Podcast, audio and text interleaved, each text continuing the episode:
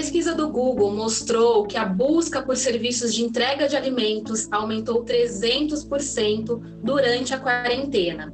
Se antes receber comida era uma comodidade, agora é fato, né? Virou um serviço essencial. E ao lado dos restaurantes e bares, os apps surgem como uma alternativa durante a crise.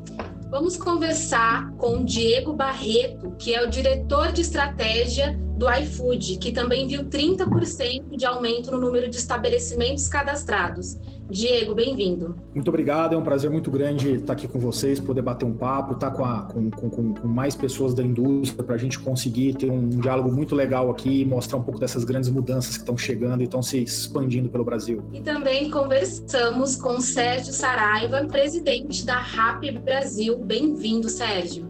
Obrigado, Luciano, obrigado pelo convite. É, vai ser boa a discussão, a conversa, e será um prazer conhecer vocês melhor. É, obrigado. Essa é a segunda temporada de Líderes, programa do Yahoo que conversa com os principais executivos sobre o futuro do mundo. Participa também do papo o editor de finanças, Eric Paulucci.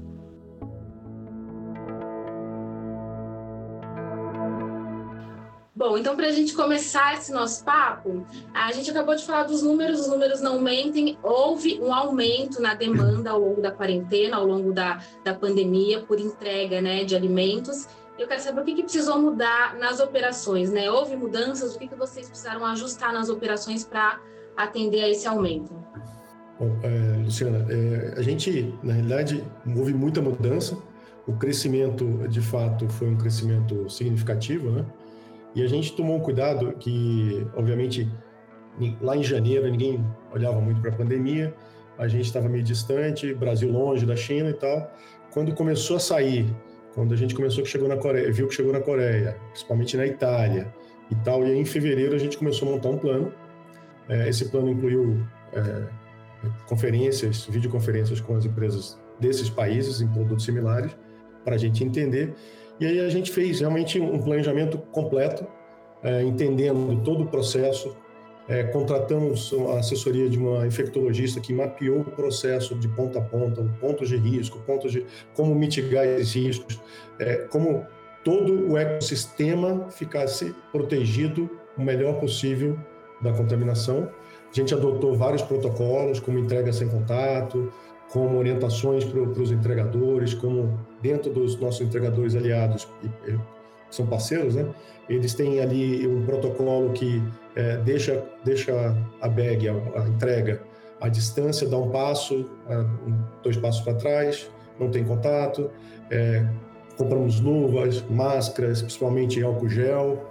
É, então, teve toda uma preocupação, principalmente quando você olha o supermercado, né? É, que são shoppers, nos mercados a gente tem os compradores profissionais, né? são aquelas pessoas que compram para a gente. É, a gente se programou, contratou antes é, uma boa quantidade é, não, não, vou dizer que a gente não acertou tudo, mas uns 90% a gente conseguiu de fato se antecipar. E, e esse planejamento foi bastante relevante para que a gente conseguisse dar o um melhor serviço para o nosso usuário, nosso cliente.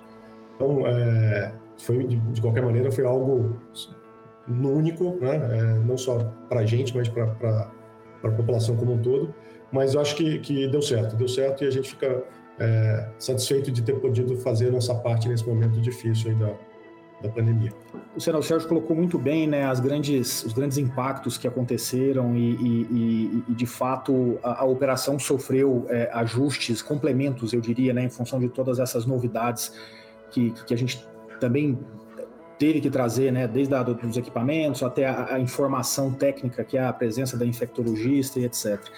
Que eu adicionaria aqui de principal mudança é a forma é, como a gente passou a se comunicar e o tipo de conteúdo que a gente passou a distribuir.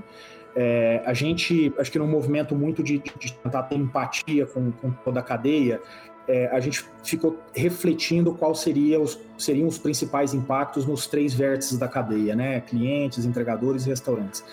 E eu diria que, que é daí que vem a grande mudança. Eu, a, a, gente, por exemplo, é, com, com 20, 20, 30 dias de pandemia, a gente identificou pessoas que tentaram se antecipar em termos é, de conhecimento é, é, é, em cada uma das operações que tocava o restaurante, né? Cozinha, a entrega, é, segurança, o marketing digital, afinal, esses restaurantes agora estavam todos, não era no mundo digital, a questão financeira, afinal, teve uma mudança muito grande.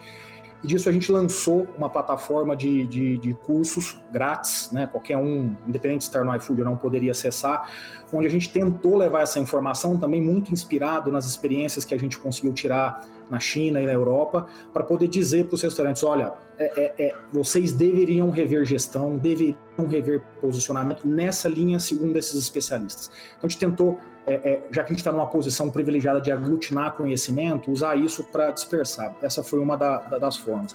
A segunda, e para nós foi muito importante, tem a ver com o aspecto mais financeiro. A gente é, fechou uma operação muito grande com a rede e com o Itaú e a gente é, permitiu que os restaurantes pudessem antecipar ao longo de toda essa pandemia cerca de 2,5 bilhões de reais sem nenhum custo financeiro adicional. Então a ideia aqui era permitir que o fluxo de caixa deles fosse de alguma forma é, é, é, é melhorado em função dos impactos que aconteceu do, do, do coronavírus, né? É de se, se, lembrar que um restaurante comprou todo o estoque um dia antes do coronavírus, no outro dia se fecha, ele não tem o salão e o estoque está lá, o dinheiro ele gastou, ele não vai conseguir vender necessariamente tudo. E por último, acho que o apoio aos entregadores. Essa talvez tenha sido a grande, o, o grande esforço aqui do nosso lado. Né? A, gente, a gente, assim que as autoridades nos indicaram a possibilidade de começar a estocar máscaras e álcool gel, a gente fez um estoque volumoso, distribuímos até agora 800 mil itens para os entregadores de, de, de, de, que compõem máscara e álcool gel. E a gente também adotou um protocolo em que qualquer entregador que estivesse no grupo de risco, bastaria com um botão clicar no app, ele automaticamente era bloqueado do app enquanto durar a pandemia e recebia a sua remuneração é, média dos últimos meses. O mesmo valia para entregadores sem, com sintomas, eles não precisavam comprovar efetivamente a, a, a infecção, basta, bastava isso. É, é, e termina, termina isso tudo com a extensão que a gente conseguiu, e foi uma grande vitória do nosso time de seguros aqui, para adicionar na apólice que a gente oferece para os entregadores é, do, do, seguro de, de, vida e acidente, também a, a, a, o coronavírus. Então, isso deu um pouco mais de tranquilidade, de robustez na proteção que eles tiveram durante esse período. Eu diria que essas foram as grandes mudanças. Por favor, Sérgio. Por favor, Não, eu só para aproveitar que a gente está num bate-papo aqui, é, eu, claro. o que eu acho bacana é que tem tem muita coisa que o setor terminou fazendo como um todo, né? Então, desde o que o Diego está falando, assim, os protocolos de segurança com o entregador, porque o entregador, na verdade, ele é o grande elo de conexão entre os nossos clientes e, e os estabelecimentos comerciais, seja restaurante, e-commerce, é, supermercados. Então, a gente, é, obviamente, também fez coisas, se não iguais, muito similar, mas uma coisa bacana que foi feita é que o setor fez é, um protocolo de segurança. Então, o setor foi signatário de, um, uma série de, em colaboração, de uma série de medidas que, que indicavam segurança dos estabelecimentos, dos entregadores e, e qual o processo a, a, a, ser conduzido. Então, eu acho que é um bom exemplo de uma indústria que nasce de um, de um ecossistema que é colaborativo e também colabora entre si. Né? Então, eu acho que é, talvez seja um exemplo de indústria para ser seguido. Então, deixa aqui a, o reforço para todo mundo aí. É, antes da Luciana, de você fazer a próxima pergunta, eu queria aproveitar que esse, esses ganchos que vocês deram. É, a gente gravou recentemente um episódio de líderes com, sobre restaurantes. E aí foi, a gente conversou muito na, nessa ocasião sobre essa questão de apoio a pequenos produtores. E eu queria saber, no dia a dia de vocês, o Diego até falou dessa questão de de fornecer até é, em termos de marketing digital suporte para esses novos estabelecimentos, esses restaurantes que estão entrando na plataforma, no dia a dia de vocês, qual que é o peso é, né, de dar esse suporte para pequenos estabelecimentos ou novos estabelecimentos dentro da plataforma? É, eu, eu, eu diria o seguinte: a grande. A, a, se a gente pensar na palavra peso como investimento, como esforço, é, a gente deve ter alocado é, entre naturalmente todas as áreas que acabam tocando nessas discussões, desde tecnologia até marketing, até logística, etc. Talvez umas 300, 350 pessoas que se distribuíram é, a partir de, de, de, decisões centralizadas do que seria feito. Né? Então, a título de exemplo aqui, quando a gente falou sobre, sobre por exemplo, essa plataforma de ensino, você automaticamente, é, para poder fazer isso muito rápido, você precisa ter um trabalho colaborativo descentralizado que as áreas têm que ter velocidade para buscar o especialista, para buscar o conteúdo, para produzir um conteúdo, que eventualmente o conhecimento está aqui dentro. É, então, a gente deve ter contado aí com cerca de umas 350 pessoas para isso. É, eu diria, Eric, que os grandes esforços, já de um lado mais financeiro que nós fizemos, foi, um, a internalização desses custos financeiros para permitir essa antecipação de recursos. O iFood é, é, bancou 100% disso, e banca até hoje, na verdade, porque o, o, programa continua. É, nós é, lançamos um fundo de 150 milhões de reais que vai sendo doado para os restaurantes ao longo do tempo. Todos esses restaurantes independentes, familiares, pequenos e etc. Enfim, tem que ter esse caráter da, da, necessidade, da efetiva necessidade. Já deve ter alocado cerca de uns 120, 130 milhões de reais. É efetivamente uma doação que vai sendo feita ao longo do tempo. Uh, e eu diria que o, o outro ponto foi é, é, trabalhar durante esse período para poder criar novas tecnologias para permitir uma volta mais rápida à medida que o salão estivesse aberto. Então a companhia anunciou há cerca de umas duas semanas atrás uma nova tecnologia que a gente dá o nome de na mesa, que é basicamente a experiência do uso do app dentro do restaurante. O que permite, então, para restaurantes que têm, por exemplo, uma clientela mais avessa ao risco e, e ainda está muito preocupada em voltar para os salões, que eles possam ter uma experiência sem tocar num cardápio, sem necessariamente interagir com o garçom, sem pedir uma conta e assinar um, um papel qualquer, sem é, é, pegar na maquininha e etc. Então, a gente é, desenvolveu essa tecnologia em paralelo, e aí, naturalmente, time de tecnologia e produto desenvolveu bastante aqui, para permitir, para estimular a volta para o salão, tão logo as autoridades indiquem que isso é possível. Então, eu diria que esses são os principais esforços que foram feitos nesse período. É, se eu fosse, assim, fala do nosso lado e complementar um pouco o que já foi falado, a gente, é, lá atrás, como começou a estudar um pouco a, a, pandemia nos outros países, a gente viu o seguinte, a gente viu que é, os pequenos estabelecimentos são de fato os que sofrem. Né? Então, estatísticas indicavam que 30% a 40% dos estabelecimentos na China, é, de fato, quebraram com Covid, na, na, na região de Wuhan, onde começou lá. Então, o que a gente tentou, e eu pessoalmente participei disso, é, eu fiz um, várias conversas com o governo federal no sentido, inclusive fizemos um, um, uma carta pedindo ao secretário de Indústria e Comércio é, para que nos auxiliasse a reduzir carga tributária, eliminar quando fosse possível. É, fiz intervenções com algumas prefeituras, quatro prefeituras e três governos é, estaduais, no sentido também de baixar a todas as contribuições necessárias. Do nosso lado, que isso foi na primeira semana, acho que é importante dizer, na primeira semana de, de março, antes de então de chegar a pandemia. Todo mundo sabia que ia chegar, mas antes de fato ter o primeiro caso aqui no Brasil, que foi na semana seguinte. E aí a gente ficou é, também, obviamente, na linha do, do que foi falado, qual é, qual, que, que a gente podia fazer, né?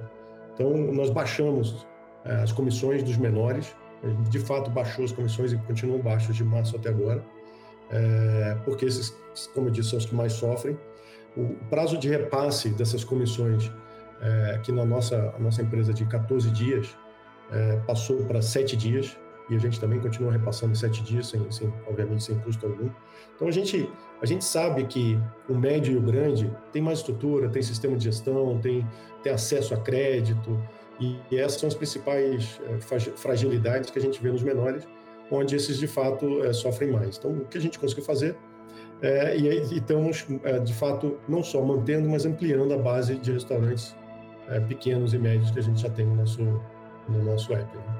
Agora, não pensem só também, talvez o, o grande ponto aqui é, aqui a gente está falando de delivery não só de restaurantes, né? Então, eu incluo aqui, é, as, a gente lançou também, e aí foi, aí foi questão de uma feliz coincidência mesmo, lançamos o e-commerce em março, já estava previsto, esse e-commerce ele ajudou a crescer, para ter uma ideia, esse e-commerce hoje ele tem mais de 1.200 lojas.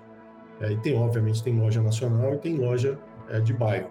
E essa é a ideia, que é como é que a gente mantém das duas empresas, o setor vive de um ecossistema que tem que ser protegido por todos. Então, a gente, ao mesmo tempo que é competidor, a gente tem que garantir que esse ecossistema sobreviva da melhor forma possível. Então, o interesse é mútuo de garantir que os estabelecimentos comerciais, sejam restaurantes, sejam e-commerce, sejam um supermercado de bairro e tal, estejam protegidos da melhor forma possível, financeiramente principalmente. Né? E aí a gente tem condições de alimentar com o cliente. Então, o nosso objetivo é como é que eu levo mais clientes cada vez mais ao estabelecimento comercial que eu estava falando. Sérgio, você falou desse ecossistema, né? E, e eu quero justamente chegar num, numa coisa que chamou muita atenção durante a pandemia, foram essas manifestações por parte dos de quem trabalha, né, do, do, dos, dos colaboradores que são os entregadores do, dos apps todos, né? E dentre essas reivindicações estão solicitação de auxílio em caso de acidente ou melhor remuneração, enfim, tem, tem uma lista de reivindicações e vocês dois na nossa conversa estão demonstrando que existe uma preocupação com esses entregadores, mas eu quero saber de forma mais objetiva como vocês estão lidando com essas solicitações agora recentes desse, durante essa pandemia.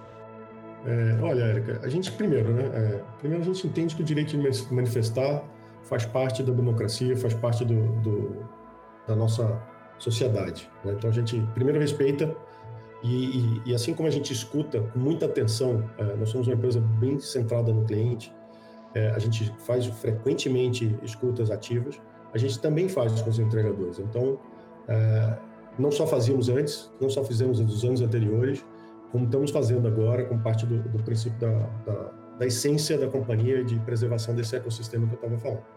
Então, a gente vê de forma positiva, a gente vê que ninguém é perfeito, a gente vê que parte do que está ali tem que ser aprofundado mesmo, tem que ser estudado e a gente está fazendo isso. Então, simplesmente a gente está é, tá fazendo o que nós que entendemos que no, nesse ecossistema cabe a gente nessa relação com esses entregadores que são aliados né, que são é, profissionais que podem ter liberdade de trabalhar para mais de um aplicativo, fazer outras coisas, etc. Então, é, é, é nossa crença nesse sentido. É, Luciana, acho que é, é, é, um pensamento muito parecido mesmo com, com, com, o Sérgio. A gente precisa reconhecer uma coisa. A economia sob demanda, ela é uma economia que ela cria uma lógica de vinculação entre as partes muito diferente do que a gente estava acostumado. Né? Então, pegar um exemplo simplista aqui. É, é, quando uma pessoa tem uma relação de, de, CLT, de vínculo trabalhista com uma empresa, ela entra lá às nove, sai às seis da tarde e é, o empregador olha e diz: Eu vi essa pessoa esse tempo todo, eu medi a performance, eu sei como está acontecendo. Quando a gente olha para a economia sob demanda, é, o entregador vai estar aqui uma hora, vai passar lá na RAP meia hora, vai passar no Uber Eats mais uma, volta aqui.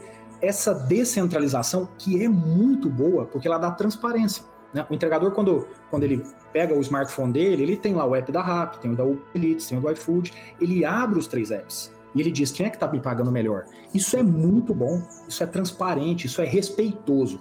Há 10 anos atrás, antes da existência desses aplicativos, esse mesmo entregador estava num restaurante sem ter transparência, trabalhando para o restaurante do lado e no, no máximo perguntando para o do lado quanto ele pagava.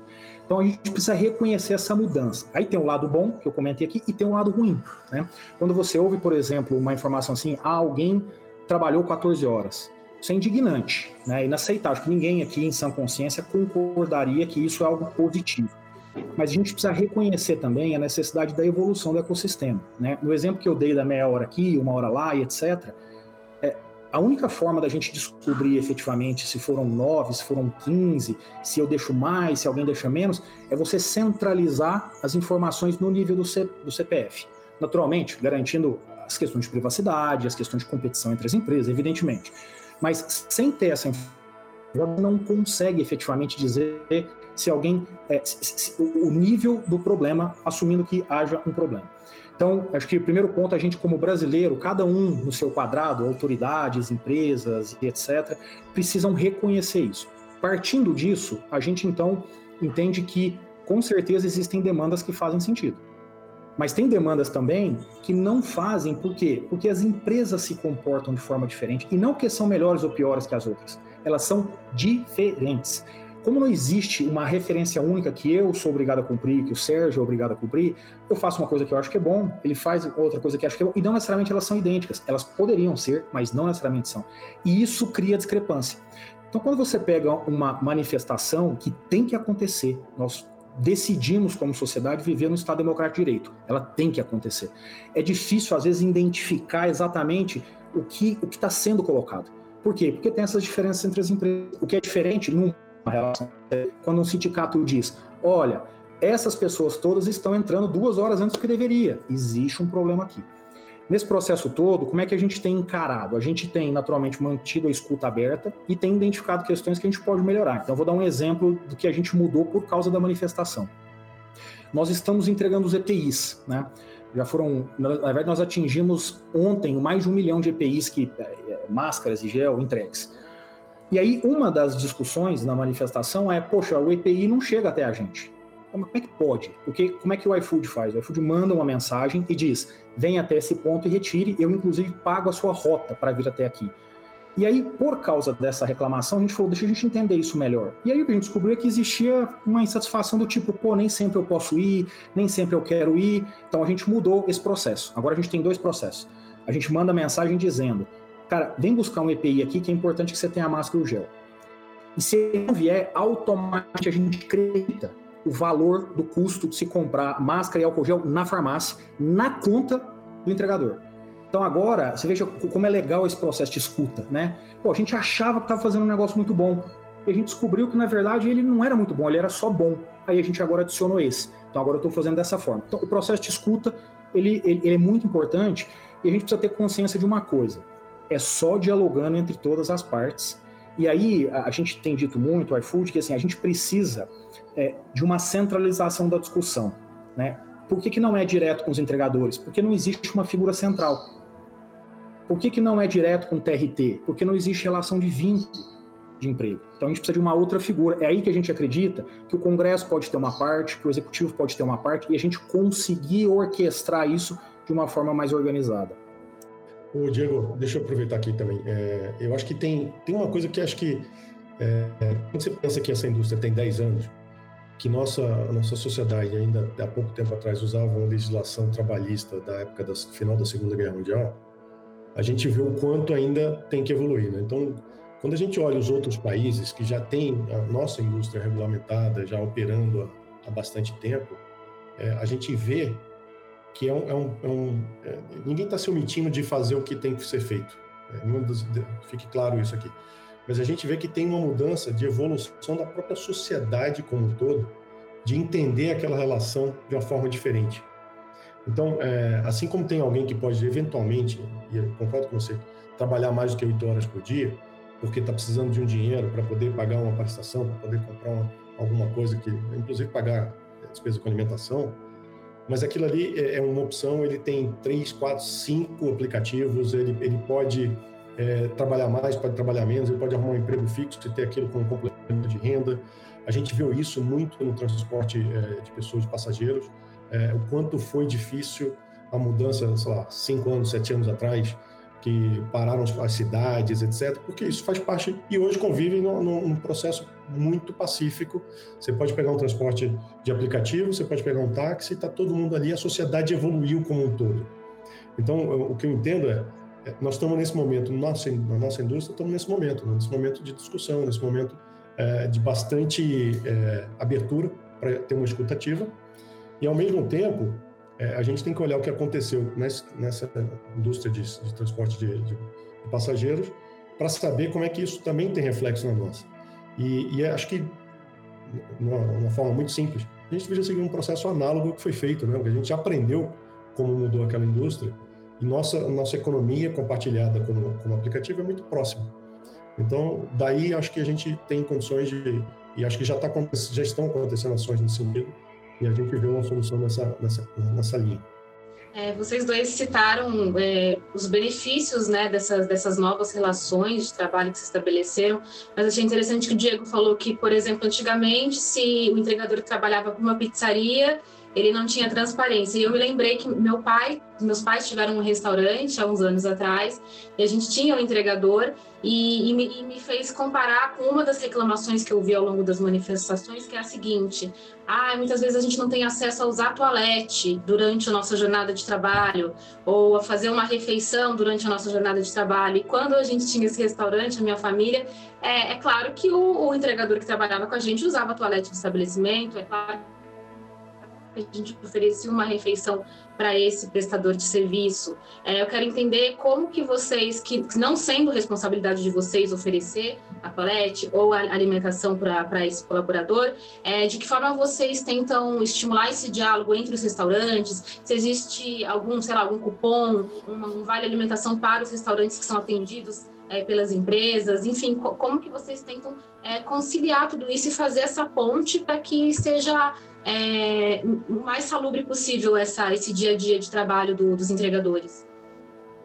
Luciana, acho que deixa eu é, começar essa aqui. É, acho que a gente precisa é, entender é, papéis e responsabilidades e colocar em perspectiva limitações também. Né? É, se você pensar que uma empresa como o iFood é capaz de resolver uma discussão como essa, é, essa, esse pensamento ele é errado. Por que, que ele é errado? Porque é uma mudança de infraestrutura, praticamente, que a gente está dizendo aqui, nas cidades brasileiras, financiado por uma empresa. Isso não é nem economicamente possível. Assim, um projeto como esse, é, não, não, não existe talvez dinheiro no mundo, na nossa indústria, que seja capaz de resolver. Então, existe primeiro uma questão de limitação. Segundo, existe uma questão de papel e responsabilidade pura. A questão da alimentação, por exemplo, a gente entende que é função da renda. A renda precisa garantir isso. Por isso, no nosso caso aqui, é, a título de exemplo, é, nós temos um piso mínimo que é pago por rota para cada entregador. E esse piso mínimo, ele em bases comparativas, naturalmente, com o salário mínimo, porque base comparativa com o salário mínimo fala de 30 dias, fala de, de uma carga de 30 dias. Ele é superior ao salário mínimo. Então, quando eu uso como referência o salário mínimo, estabeleço um mínimo que é superior ao salário mínimo, no mínimo eu posso dizer o seguinte: o Estado define o que é a renda mínima. A companhia paga o que é a renda mínima. A gente parte de um pressuposto, então, que a gente está cumprindo, no mínimo, com isso, e o ganho na prática é muito superior ao mínimo, tá? No nosso caso. Então, no mínimo, eu consigo endereçar a questão da alimentação, ela é proveniente da renda. Na questão do banheiro, é, a gente, primeiro, precisa colocar algumas coisas em base comparativa. É, inúmeras outras profissões, inúmeros outros setores têm essa mesma condição da movimentação. Então, vamos pensar no taxista.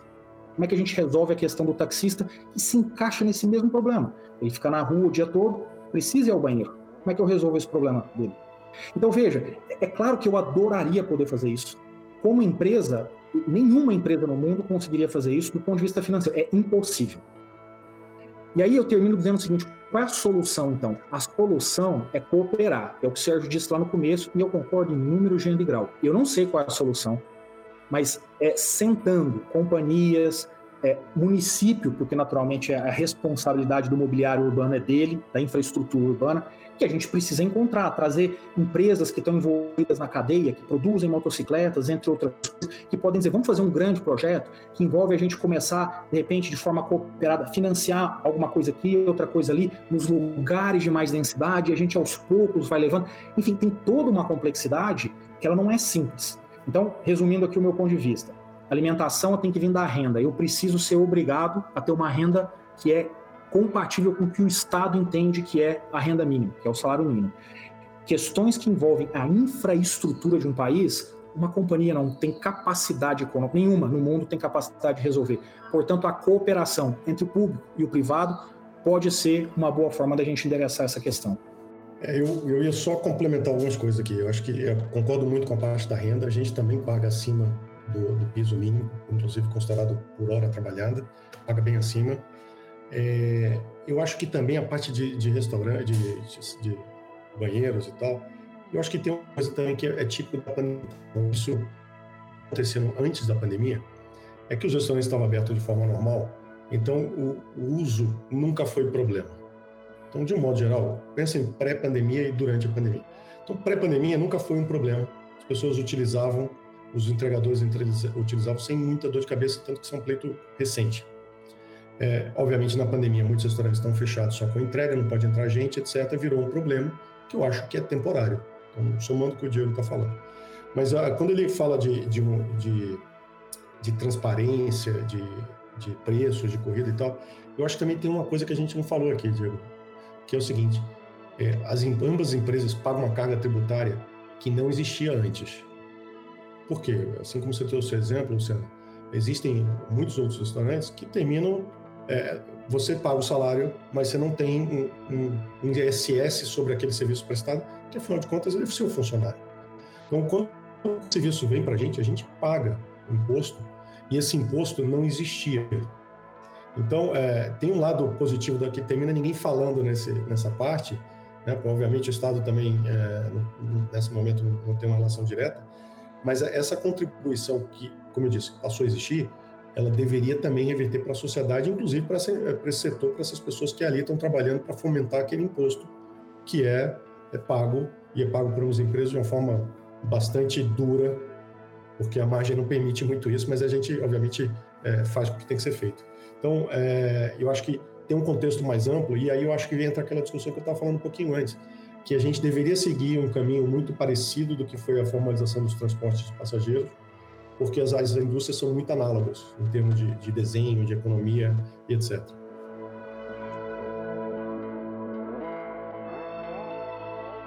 E vamos voltar então para esse crescimento né, que, que, a gente presenciou ao longo da quarentena. É, um dos crescimentos que foi notável foi nas compras né, entregas de produtos de supermercados. Antes o brasileiro não estava muito acostumado a consumir assim e a gente viu esse aumento.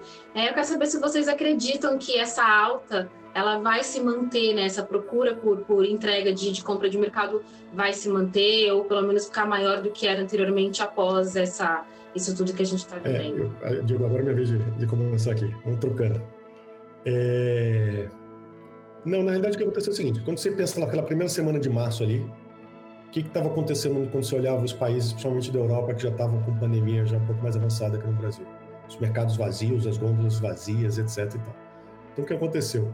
Na março e abril foi aquela correria atrás de, de, de supermercados a gente notou uma mudança de comportamento, tá, Luciano? Que foi, é, a gente já tinha carro trabalhando para entrega nos mercados, mas a gente cresceu o número de carros de uma forma muito expressiva, porque antigamente as pessoas compravam, antigamente, pré-pandemia, compravam ali para fazer um jantar, para um final de semana, era um complemento, né? Quem morava sozinho ia comprando com frequência pouquinho e tal, e passaram a comprar de mês, passaram a comprar com incerteza do que do que viria, né? Então, é, se eu pudesse falar, ali teve uma mudança de comportamento. Então, não só o álcool gel, material de prevenção, etc., o, papel, famoso papel higiênico, que, que deu, deu muito o que falar, né? Mas é, a gente notou também que teve uma mudança de comportamento nos itens comprados em termos de, de itens de fitness. Então, produto saudável teve uma, uma, um acréscimo de, de uma forma tão expressiva, porque talvez as pessoas tenham assim, olha, eu vou poder sair de casa para malhar, não vou poder fazer exercício, logo eu vou comer um pouco melhor. Uh, então, teve esse comportamento, mas teve um, um, um boom de 300% mais. Depois ele se acomodou e agora tem, tem se acomodado. Então, tem entrar novos, um pouco mais para baixo, entrar novos usuários. Esses nossos usuários experimentaram um setor novo, é, degustaram, se acostumaram, mas a gente entende que em algum momento ainda tem um prazer de, de ir ao supermercado, ainda tem um prazer de, de olhar o item, ver ver coisas diferentes, etc. E tal. Então, o que a gente acha que um novo número de consumidores entraram e vão ficar e revolucionou de forma expressiva e muito rápida é, essa indústria, quando você, principalmente quando você fala de compras, mercados e farmácias. É, concordo com, com, a leitura, acho que tem, tem um pouco a adicionar nesse sentido, é, é. Talvez o que eu faria é só, talvez, dar um passo para trás é, para mostrar como era como é estruturalmente essa, essa vertical, né? Essa vertical, via de regra, ela é pouco desenvolvida em todos os países quando comparada com restaurante. Então, é, é, é, é, ela, ela, ela apresenta um potencial como consequência muito maior pelo baixo desenvolvimento ainda e pelo um ticket médio, pelo valor médio de compra que ele tende ou pode ser muito maior do que uma compra de restaurante, porque você está comprando ali uma refeição. É, a pandemia, na, na, linha do que o Sérgio colocou aqui, mas sem repetir, é, é, a, a, pandemia ela basicamente pegou o brasileiro e falou: olha, aquilo que você ia fazer só daqui a 6, 12 meses, eu vou pedir para você fazer agora. Né? Então ele acelerou esse processo de entrada.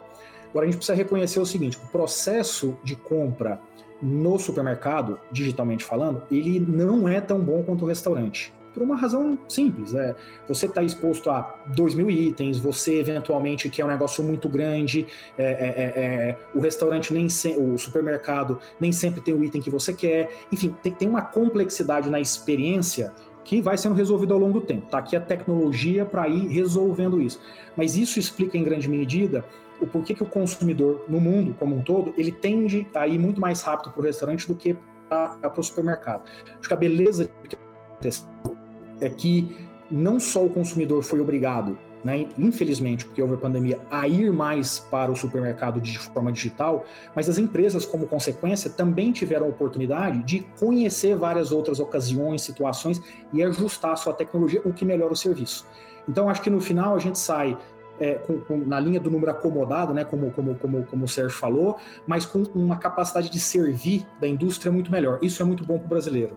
É, aproveitando ainda falando sobre essa questão de experiência de, de, de delivery de compras, né, e de comprar no, pelo supermercado por o aplicativo e tudo mais, é, a gente acompanhou durante esses meses de pandemia, não só no Brasil, mas no todo, uma tendência também no aumento do consumo de embalagens plásticas. E aí a gente vê algumas. É, é algumas opiniões de pessoas que fazem essas compras de supermercado pelos aplicativos e muitas delas relatam, né, por é, excesso de sacolas plásticas ou até então, por exemplo, os lacres utilizados, né, para manter a, a, os produtos dentro da sacola e por uma questão de segurança também, também de plástico. É, como vocês estão endereçando também essa questão ambiental para melhorar essa experiência de, de, de, entrega, ainda que a embalagem final não seja uma responsabilidade de vocês? Eric, acho que a gente primeiro precisa assumir de forma muito honesta que esse é um desafio muito grande da indústria.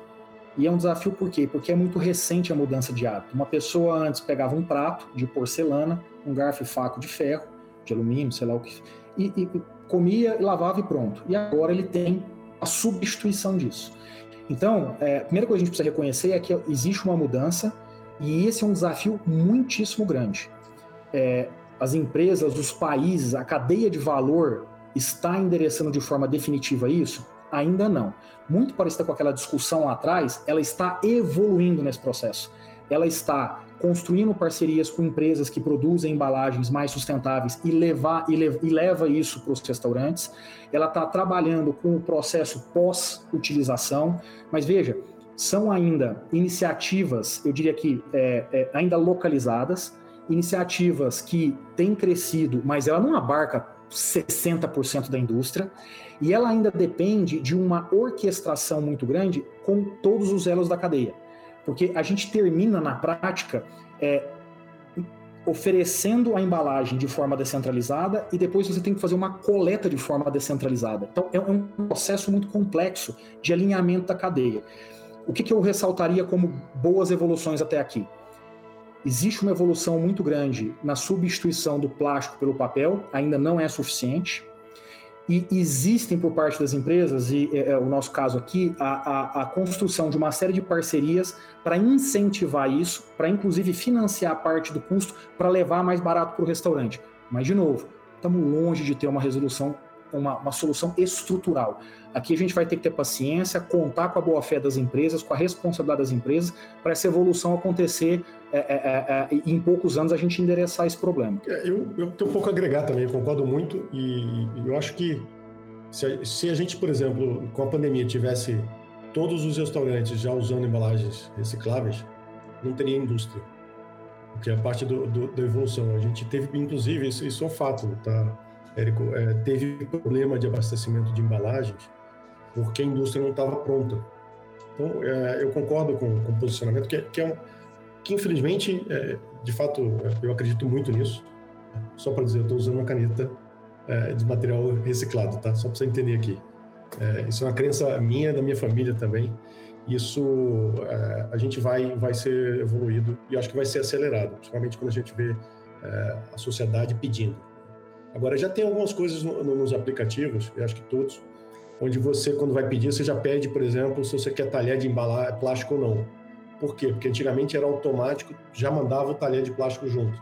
Então você já escolhe, em boa parte dos restaurantes, que isso já vai sendo uma mentalidade de evolução. Né? O que acho que a gente precisa fazer, mais do que nunca, é acelerar essa, essa velocidade aí.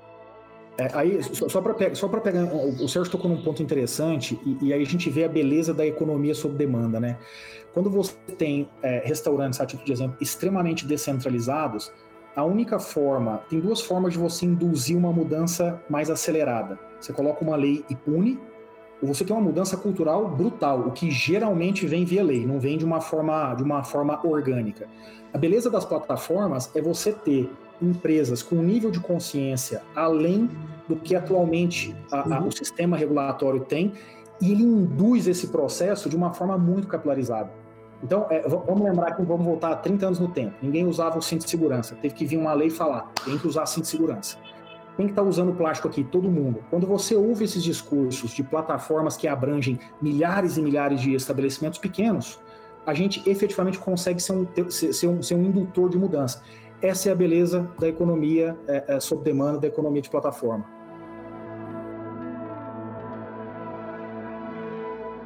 Para encerrar nossa conversa, a gente falando muito sobre futuro, sobre inovação é, e evolução, é, não, tem, não tem como a gente falar sobre esse futuro do delivery sem pensar também em automação, né? E a gente queria saber é, se falta muito para a gente ter as nossas entregas, receber as nossas entregas através de um drone, através de um robô. O que, que vocês acreditam para esse futuro, para essa automação é, de entregas? É, eu vou, sim. Eu acho que essa tecnologia já vai estar disponível, essa tecnologia é, em breve vai se tornar realidade mas eu, quando você começa a olhar o cenário que está, que nós estamos, não só no Brasil, mas no mundo, com alto índice de desemprego, com, né, é, com incerteza absoluta, etc., eu vou dizer que isso estava na minha fila de prioridades é, quando começou o ano e sumiu da minha fila de prioridades porque eu acho que não é nem não é nem o momento é, para a sociedade, etc. Assim, que a tecnologia está pronta, a gente já fez testes, é, já funcionaram, deram super certo, mas a gente acha que a gente, como a gente estava desde o início falando desse ecossistema, né? Quando você fala que para que, que eu vou trazer uma coisa que vai me ajudar a desequilibrar esse ecossistema? Para que, que eu vou trazer algo que vai gerar incerteza no momento que não agrega nada, né? Então, é, eu não quero frustrar um pouquinho assim, a gente acredita na tecnologia, a gente vive de tecnologia, mas acho que tem um momento quando você olha o contexto macro que faz com que a gente, de fato, priorize de forma diferente. Então, a gente está priorizando nesse momento renda, geração de emprego, divisão do, do, de uma parte desse ecossistema para manter cada vez mais saudável ou melhor, a melhor forma possível de sair dessa pandemia estruturada. Tá? Luciana, a, a, gente tem uma, uma visão um pouco, um pouco diferente dentro de casa. É, primeiro, assim, eu concordo com o Sérgio, a tecnologia não é mais o desafio. Né? Você tem hoje dezenas e dezenas de empresas que já te oferecem essa tecnologia. Acho que o primeiro grande desafio aqui é questão regulatória. Né? Então a gente, a gente tem uma conversa avançada que não foi concluída por causa da pandemia com a Agência Nacional de Aviação Civil, porque essa a regulação da rota comercial de um drone é algo novo no mundo, o que inclui naturalmente o Brasil também. Então a gente tem feito, a gente já, já, já testou a tecnologia, já faz as entregas dentro dos testes, é, a gente já tem um processo bem evoluído na discussão regulatória com a, com a ANAC, é, a gente está esperando só a pandemia acabar para a gente voltar e concluir isso. É, a gente tem uma visão que a tecnologia, e aqui eu não vou pegar só o drone, eu vou adicionar também o carro, do, o carro, o carro tripulado sem, sem ser humano pilotando. Né? Estou falando dos dois casos aqui. A gente acredita que a tecnologia, ela, nesse caso, ela vai vir para complementar situações em que hoje é, o entregador ou ele se expõe demais ou você não tem uma solução para isso. Então, eu vou dar dois exemplos nossos aqui. É, os nossos testes com o carro não tripulado, onde é que eles acontecem? Eles acontecem dentro de grandes condomínios que o entregador já não entra. Ele vem até o início do condomínio, deixa ali a pessoa, 5 mil pessoas num condomínio, 20 prédios. Ela coloca a roupa, desce, pega o carro, vai até a portaria do condomínio, pega a comida, volta, so, deixa o carro, sobe e vai comer. Só isso aí são 20 minutos. Então, o teste está fazendo o que, basicamente? Ele mapeia a rota interna, o entregador chega, coloca dentro do carrinho, fecha e ele vai até a torre, até o lugar. A pessoa efetivamente só desce até a recepção da torre dela. Então, nesse caso aqui, tem, tem, tem, tem uma questão o entregador nem, nem entra. Eu vou pegar um outro caso, que é onde a gente está fazendo é, os testes é, junto, junto à ANAC e tudo mais, que é uma situação em que você tem, por exemplo, é, um condomínio vertical, horizontal com 20 mil pessoas morando, uma rodovia de um tráfego ultra intenso e um shopping center. O entregador, quando faz essa entrega, ele pega no shopping, faz uma rotatória, anda 5 km, faz uma rotatória, volta 5 km, entra no condomínio, volta, rotatória, volta, rotatória. É, é completamente desnecessário uma rota dessa para ele. Então, para nós, a gente enxerga a tecnologia aqui em situações específicas. Então, o que, que eu faço aqui? Nesse shopping tem um, um, que a gente chama de drone port, né? Tem um porto ali de um drone, no condomínio também. Você basicamente tem o quê? Todas as vezes que as pessoas desse condomínio solicitam aqui, o shopping deixa no drone port e ele entrega no condomínio em 5 minutos. Diferente do entregador, que leva cerca de 20 minutos e se expõe numa rodovia de alta movimentação. Então, acho que nessas questões específicas a gente vai continuar. A gente entende que não tem um efeito é, é, é grande, ele é pontual e específico. Nós não temos aqui expectativas e não acreditamos na tese que drones vão entregar na cidade de São Paulo, na, na, na varanda, do, na, no balcão do seu prédio, do seu apartamento. Isso a gente não acredita, porque é, é a questão do som, do ponto de vista de tecnologia, não está resolvido ainda. E você teria uma outra questão muito grave, que é a, a, a queda do drone, ela é uma quebra, é uma queda relevante, dado o peso e dada a altura. Portanto, ele dentro de um ambiente de cidade pode ser algo perigoso. Por isso, inclusive, que envolta, envolve a aprovação de uma rota junto à ANAC. Gente, muito obrigada. Agradeço muito pela participação de vocês. A gente já está pensando nesse futuro e que seja integrativo e que, e que seja saudável e, e, e, atenda bem todo o ecossistema, né? Como foi falado na nossa conversa.